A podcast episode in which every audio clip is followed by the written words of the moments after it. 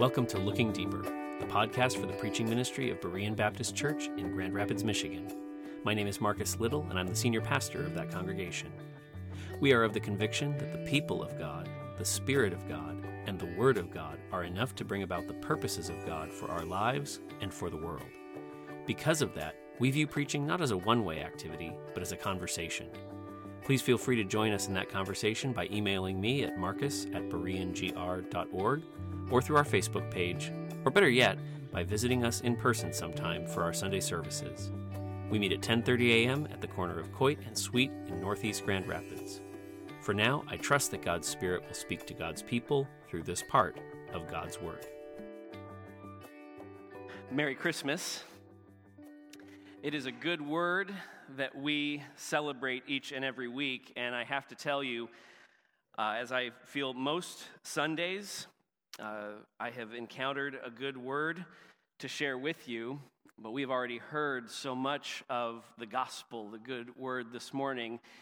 And uh, early in the service, that first song, and then seeing all of you come up with your ornaments, my heart's about right here. So if I start to creak, um, just know that it's born out of a place of deep love for the gospel and for this fellowship of people who are united by it. And so it's a good morning, and I am blessed by the good word and by all of you. So, last week, we talked about Jesus entering the wilderness and coming out to be baptized by John the Baptizer, and this voice that spoke to Jesus from heaven. And I said at the end of the message last week that like Jesus, we are called, and I am calling us, our leadership is calling us, to enter a wilderness of sorts. So we're actually going to start this week with a now what, which may seem a little strange, but we are going to do it anyway. Because this is what we are after in this Advent season. How is it that we can seek and encounter the presence of God? The Nativity story, the Christmas story, is about God as the song said, running from heaven to us with mercy in his eyes. We want to encounter that. We want to make space for that. Advent is a time of preparation.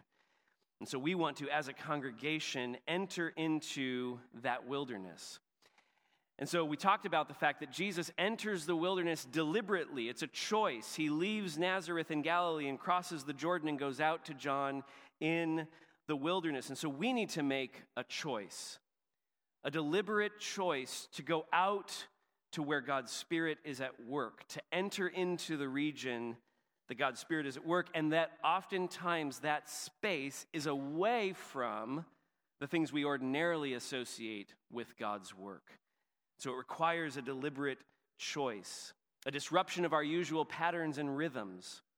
And one of the interesting things that I came across as I looked at how Jesus goes out to the wilderness is that he does it when he comes from Nazareth to be baptized by John, but then repeatedly, not only in Mark's gospel, but in all the other gospels, we read that Jesus was frequently going out to, and our English Bibles usually translate it lonely places or desolate places, but it's the same word. Jesus often sought the wilderness. He often sought to get away from where we would think the profitable space of ministry was. He seeks to get away from the crowds who are coming to hear his teaching and to be healed by him. And he's often withdrawing to the wilderness. And those select few that he calls to be disciples, to be with him, he has joined him in those lonely places, those desolate places, those wildernesses, knowing that it is there that the foundation for our spiritual life is to be found. And so, regularly and repeatedly, this is not a one time deal in Jesus' life, in other words. And I think that gives us a pattern that in our lives we're to be seeking out these wilderness spaces. And so I said that what we need more than anything else is to hear God's voice speaking to us. And so I want to begin by sharing with you some further details of what it is that we're suggesting that we engage in over the coming weeks. If we want to hear God's voice, there are other voices that speak loudly. The word that we have sung and that we have heard read and that I hope to share with you this morning, that good word is not the only word alive and active in our world. There are other voices that speak, there are other words that come to us. And so we are calling us as a congregation to enter into a season where we drown out, tamp down, turn the volume down on those voices. And I think we all know that those voices primarily come from these little things in our pockets. I have found for myself that there is great profit in having seasons in which I step away from platforms, whether it's social media or other types of media. And that's the kind of thing we want as a congregation for you to consider to engage in. We're talking about January 1st through 16th, the 16 day period. And we're going to ask each of us to consider what is the source of voices in your life that might drown out the voice of God, that might compete with what it is that God is trying to say to you. This is the kind of fast that we are suggesting. There's no requirement here, there's no one size fits all sort of approach. But for many of us, I feel that we need to hear from God clearly, and so stepping away from some of these things is significant. That may look like putting boundaries on particular devices. It may look like large stretches of a day where you don't engage with certain things. It may look like for the whole 16 days you cut certain things out completely. It may be streaming platforms, it might be social media platforms, it might be a lot of things. That is up to you. You know, and this is where I would challenge you, you know what those voices are. I don't know for each one of you what it is. And it's the thing that you probably feel, even right now, perhaps a slight, like, well, I'm not going to do that. I couldn't possibly do that. Let me just encourage you that whatever the that is at the end of the I couldn't possibly, do that. Because that's the thing that is most competing. Now, here's what I want to be very clear about none of the things that I'm talking about are inherently sinful or problematic. Otherwise, I'd call us to cut them out completely all the time, 24 7, 365. The point of a fast is to step away from things that can be good and profitable and useful in order that they maintain their proper place and do not drown out the voice of God. We're going to be supplying over the next week, tomorrow in the Monday email. If you get that, be sure to take a look at it. It'll give some further instructions and suggestions and resources. Next week on Sunday, there will be some resources out on the table for you to take with you. Again, there's no requirement. There's no, like, yep, I checked these boxes and did it the way it was prescribed. We're just wanting to resource you because I understand that for many of us, this is unfamiliar. This is something new and different. We want to ensure that you're able to do it so that you can profit from the experience. And this is something that we need to do together. This is something that we're calling us as a congregation to step into. And so on the 16th, that last day, that's going to be a Sunday. Our service that morning is going to be different. It's going to be a time of celebrating and coming together and sharing what it is that God has said and done. If you were with us last summer in 2020, most of our services over that course of the summer were times of testimony. We exercised that muscle. It was a muscle that early on it was clear we had not exercised very much as a congregation, but by the end, we got pretty fit with that muscle and we were being really blessed by the things that people were bringing and sharing. And so that service will be really short on the 16th if people don't prepare and come with what God has spoken to you. But I'm very confident that God will speak to us and that we will have to sort of cut off that time for the sake of the volunteers in the treehouse because of how much God will bless us with his presence. So that's what we are looking forward to. And last week we talked about this voice from heaven that spoke over Jesus this is my beloved Son, with whom I am well pleased. This voice that we want to hear that speaks these words of affirmation and love and acceptance and relationship. And the wilderness sounds like a wonderful place. Why would you ever leave? There's more to the wilderness, and that's what we're going to get into this morning. I need to be honest with you because if I'm calling us to enter into a wilderness together, and your expectation is that this is going to be this wonderfully spiritually uplifting experience of just hearing the love of God, and that's all it will be, um, I would be doing you a disservice and you will be disappointed. Because the wilderness is also a place of pain and suffering, it is a place of danger. The wilderness that is in view in these passages in Mark's gospel is most likely this place that we have a picture of here, known as the Wadi Kelt in Israel. It's in the region of Jericho. You can see it's a place marked by these steep canyons. This brook that flows through the bottom of it makes for this very steep canyon that constantly has shadows cast about on either side. And it runs between Jerusalem and the Jordan River by way of Jericho. It is most likely the setting that Jesus uses when he tells the parable of the Good Samaritan. I always imagine that the road that the, that the uh, traveler that gets robbed and beaten up on was like this highway in the open country, but that's not good territory for bandits. It's hard to hide in open country. This is a territory ripe for banditry. And this is, in, pa- in fact, probably where Jesus sets that parable's scene. The second way that this territory shows up is most likely in Psalm 23. David was familiar with this wilderness area. This is where he spent time. And when he talks about the valley of deadly shadow, it's most likely this kind of place that he has in mind. And tradition has it that this is the wilderness where we will find Jesus entering in our passage this morning. It is a place of danger and suffering.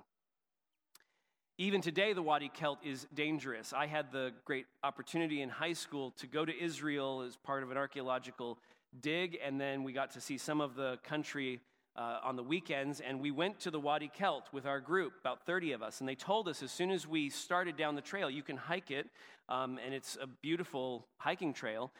They said, don't separate from the group. Now, I was one of the two teenagers on the trip, and so as soon as we were on the trail, of course, we ran ahead because we were excited for the adventure of the thing. And we rounded a corner, and we were separated from the group. The group caught up to us, and the leader walked right up to us and got right in our face and said, You cannot separate from the group. This is a dangerous place. We had thought he was talking about the danger of being kind of, you know, cliff on one side, cliff on the other. And, you know, we thought, well, we're, you know, capable of walking on a trail and not falling to our deaths. He said there's another danger here. This is an area that is active with bandits and with terrorists. And it is not uncommon for people to get shot on this trail.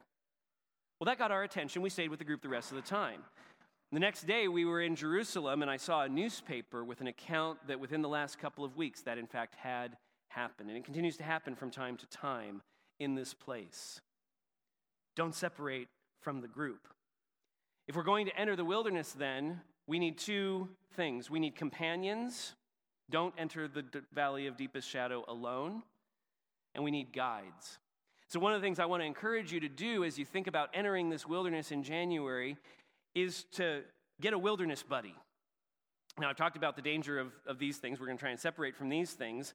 But setting up a text thread with one or two or three companions so that over the course of those 16 days you can share here's what God is doing and remind one another of what it is that we're trying to seek out. Companions are vital. We need to do this together, not just on our own. But we also need a guide. The wilderness is a dangerous place. I want someone who's been there before. And the passage that we're going to look at today, Jesus serves as our guide. Hebrews 2:18 tells us that because Jesus suffered when he was tested, he is able to help those who are also being tested.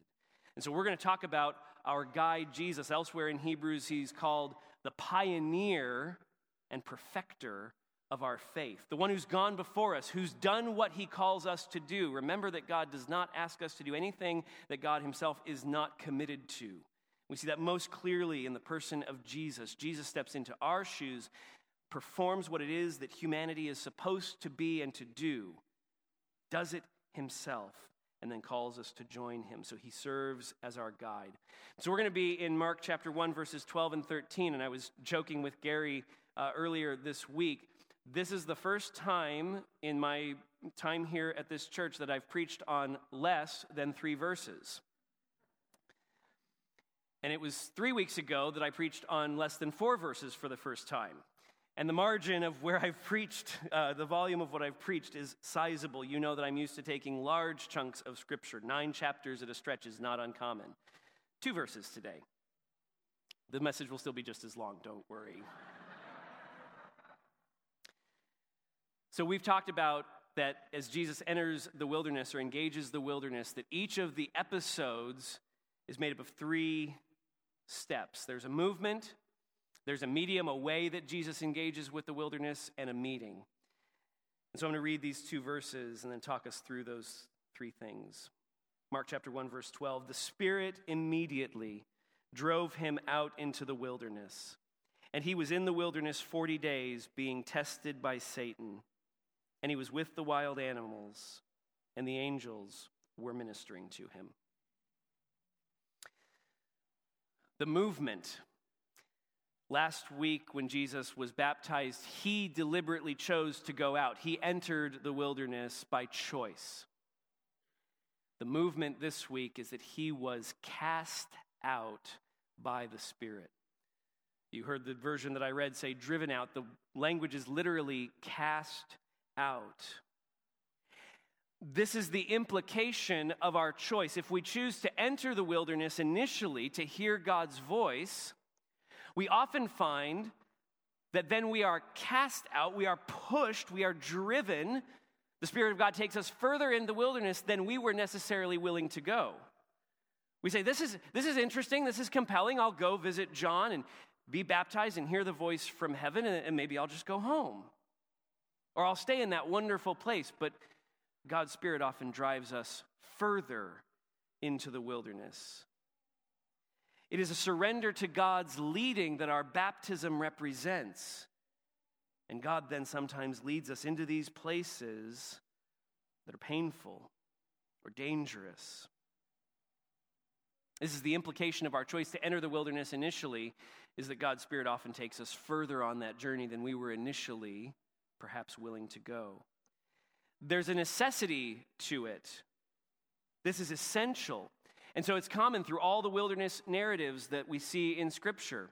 The people of Israel, right? They cross the Red Sea and they immediately are on the other side. They have entered into the wilderness that God has called them to.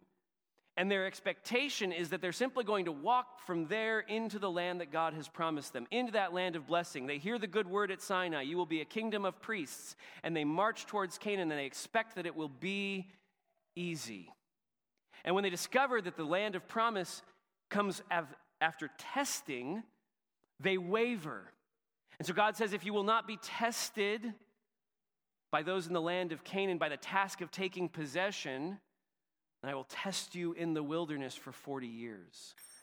And so God takes them back into the wilderness for far longer than they thought they were going to be there. David chooses to follow God's call as king, but finds himself driven into the wilderness by Saul. Not for 40 years, but for a length of years. He's driven into the wilderness and tested there repeatedly.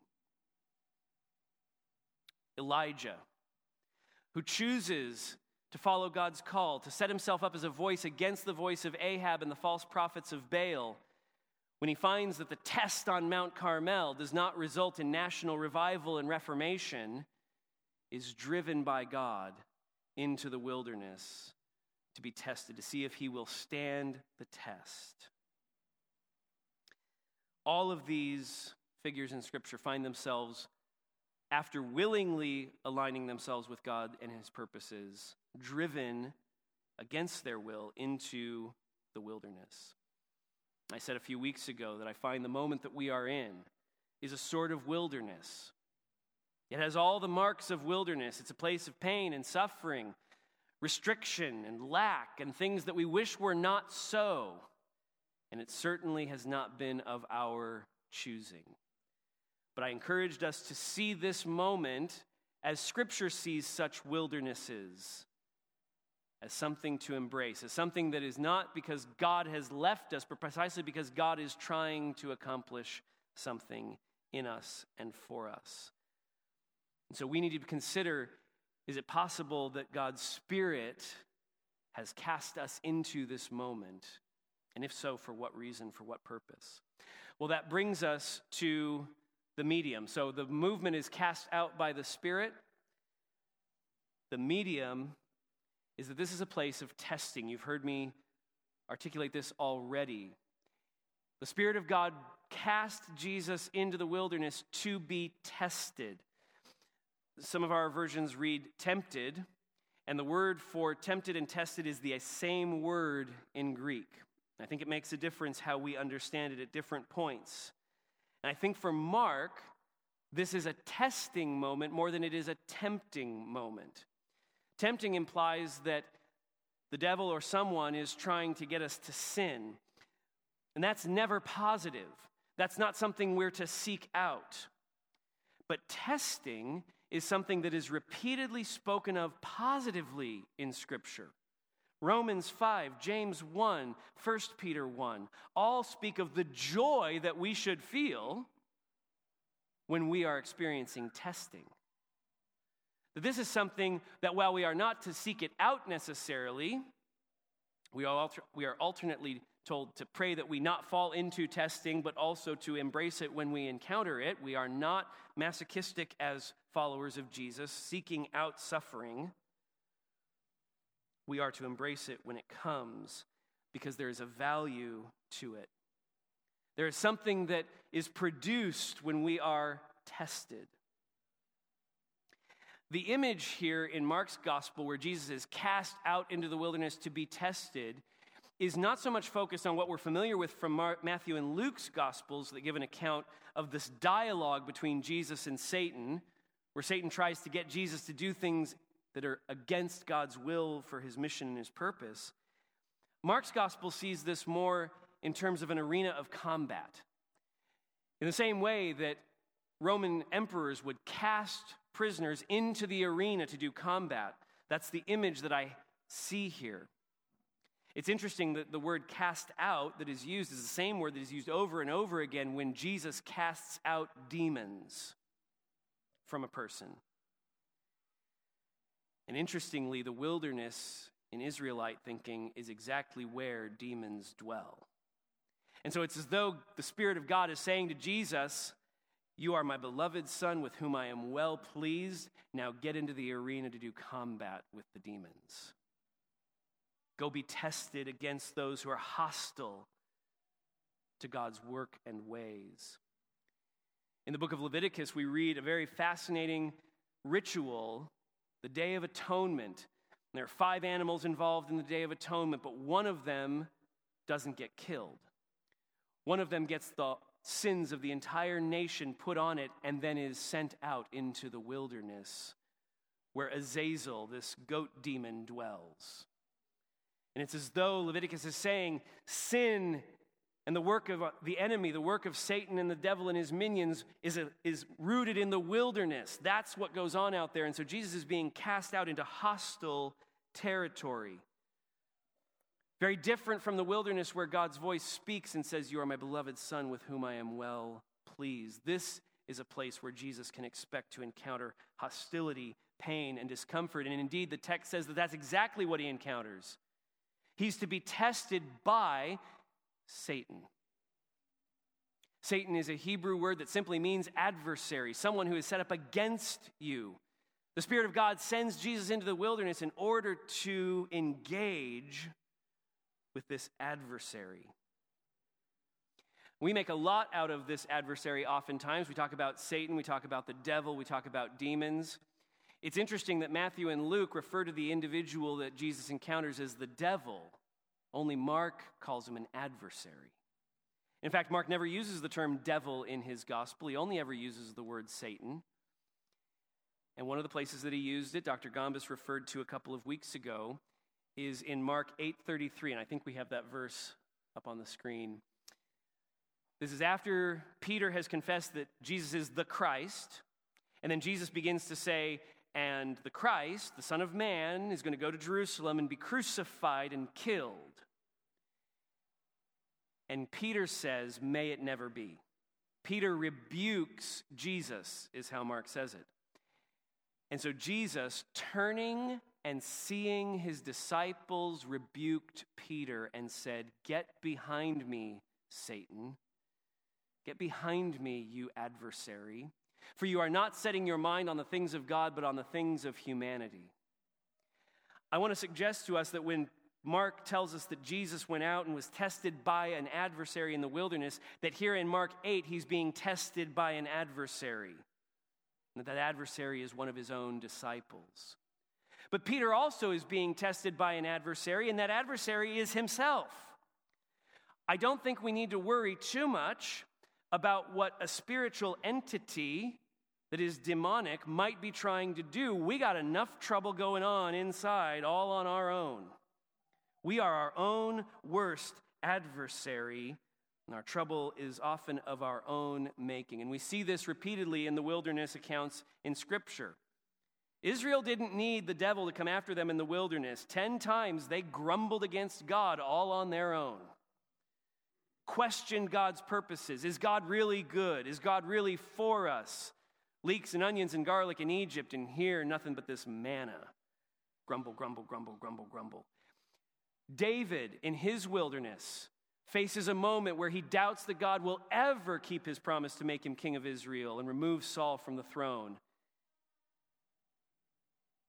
And at one point is ready to slaughter a fool who's insulted him, giving in to rage and anger because he doubts that God's promise is good. And Abigail reminds him, and he passes the test. My favorite, though, and the one that personally resonates with me the most as I think about the wildernesses that I find myself in from time to time, is Elijah. Elijah driven into the wilderness. Elijah, what are you doing here? I'm the only one left, and nobody else gets it, and everybody's rotten and miserable, and I'd be better off dead. Mm. That's me.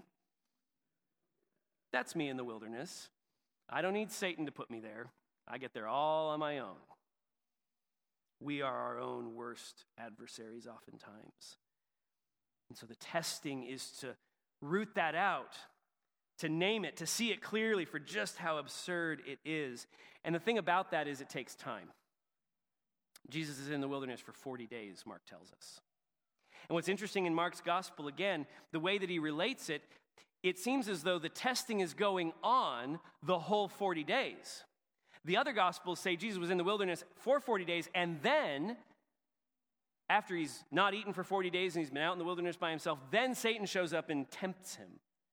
Mark presents it as 40 days of just constant engagement, constant struggle.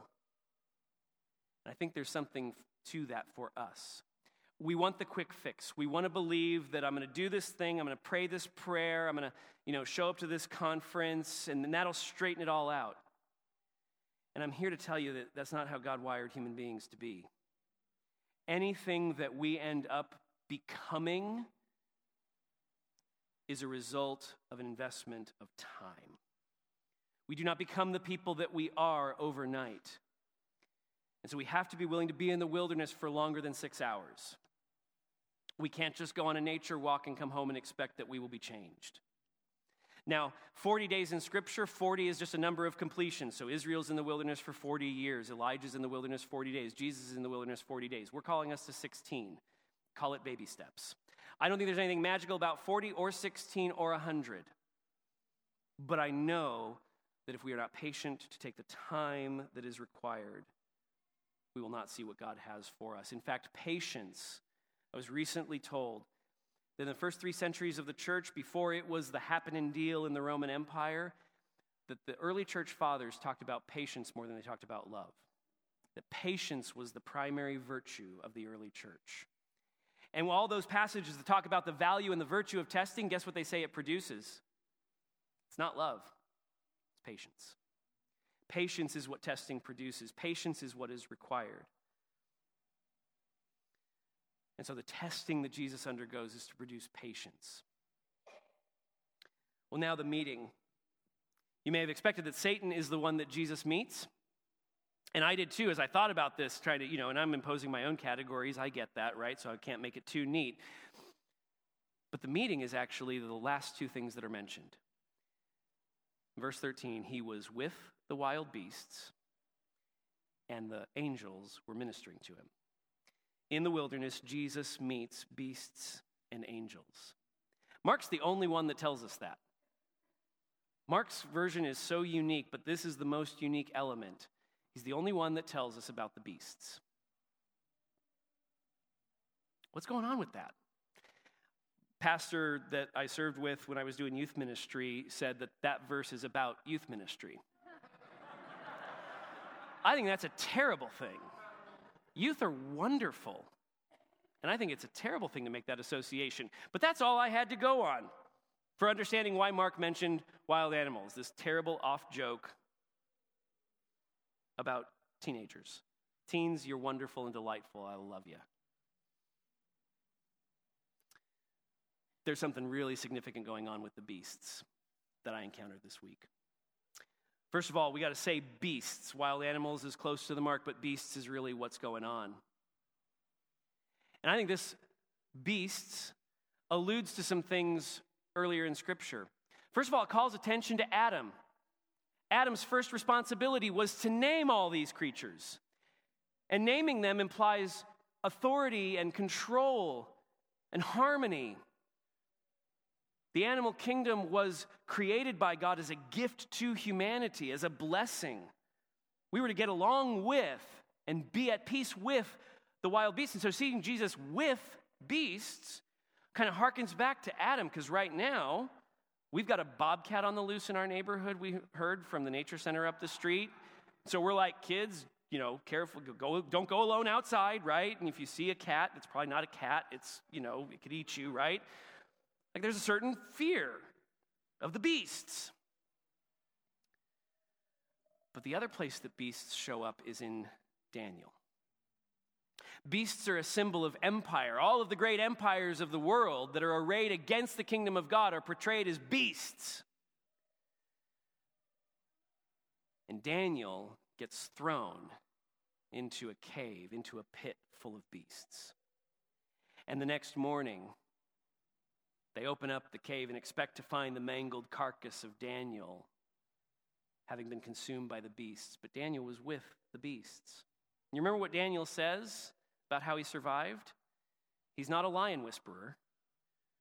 He said, My God sent an angel that shut the mouth of the beasts. Mark's audience, Dr. Gombis talked about it, is going through a time of testing. They're likely living under the reign of Nero, who is quite literally throwing followers of Jesus to the beasts. They need patience to endure this test, but they need more than patience. They need a reason to believe that patience will be rewarded. And I think Mark is saying Jesus entered into the arena with the beasts. You see, whenever God speaks the truth over us, that our identity and place and security is found in God's love, the empire strikes back. See, I think this is why there's a necessary element to this. Go to the Jordan and be baptized and hear the affirmation of who you are in God, but expect that the adversary of all that God's kingdom represents is not going to let that stand. And you will need to be tested to see if you really trust what God is doing. Now, all this might sound really harsh. What on earth? Can't God just, like, you know, get rid of the beasts and leave us protected, right? Like, you know, where's the helicopter Heavenly Father when we need Him? Putting us in danger?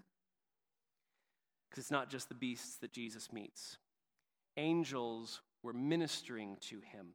And the word for minister there is the word for waiting tables. They were feeding him, they were supplying Jesus with what he needed. And when we think about all the times that God's people found themselves in wildernesses facing testing, we also always find that they are never alone and they always have exactly what they need. The Israelites are given manna in the wilderness. Exactly enough for the day, double on Friday, so they've got enough for the Sabbath and can keep the Sabbath and enjoy God's gift of rest, and it's exactly what they need. David speaks of this in the 23rd Psalm when he's in the valley of deadly shadow, when he's in the wilderness. He says that my God sets a table before me in the presence of my enemies. When the adversary is there, when the beasts are prowling, I have everything that I need. That's how the psalm opens. Yahweh is my shepherd, I shall not want. It's impossible for me not to have what I need, because that's the kind of God Yahweh is. And Elijah, my personal favorite before he is sent into the wilderness, an angel shows up twice and cooks him meals and says, Go in the strength of this food, for the journey is too great for you. You can't make this journey on your own, but the strength of this food will supply what you need for the next 40 days. And Elijah goes on a 40 day running marathon. And so, is it any wonder that Paul, when he is talking about these wilderness experiences and what they have to teach us, says this to the believers in Corinth? No testing has overtaken you that is not common to humanity. God is faithful, and he will not let you be tested beyond your ability. But with the testing, will also provide the way of escape that you may be able to endure it. When we face this test, if we embrace what it is that God is doing, we can be confident of two things that we will be supplied with everything that we need, and God will not let the beasts harm us. They're there, they're scary, I'm sure Daniel did not sleep. I'm sure he was keeping eyes on the lions. But the lions didn't get him. And for Mark's audience that is literally facing down beasts, to know that in the end, what Paul says in Romans is true that nothing, not even these beasts, can separate us from God's love. And so, this is the test this is our now what? Again, will we believe the voice from heaven when we are tested, when we are in these wildernesses of testing? Will we trust that God is good, that God is for us, that God is and has been and always will be giving us everything that we need, and the beasts are not to be feared? Will we believe that we are loved, that we are a delight to God. And that all God wants from us is relationship. Will we trust that? Because when the beasts are prowling and the adversary from within or without is speaking loudly, they are calling us to give in to fear and to give in to anger and to distance ourselves from God and others. This is the test. And this season, I've got to tell you, is having its way certainly in society at large and in the church. This is why I'm calling us to embrace the wilderness. So that our lives, with those near us, the people that we live with, that we take these ornaments home to, the people in our congregation, our neighbors, our coworkers, that they will see us as marked and defined by the extravagant love of God who calls us into relationship as people with whom God is delighted.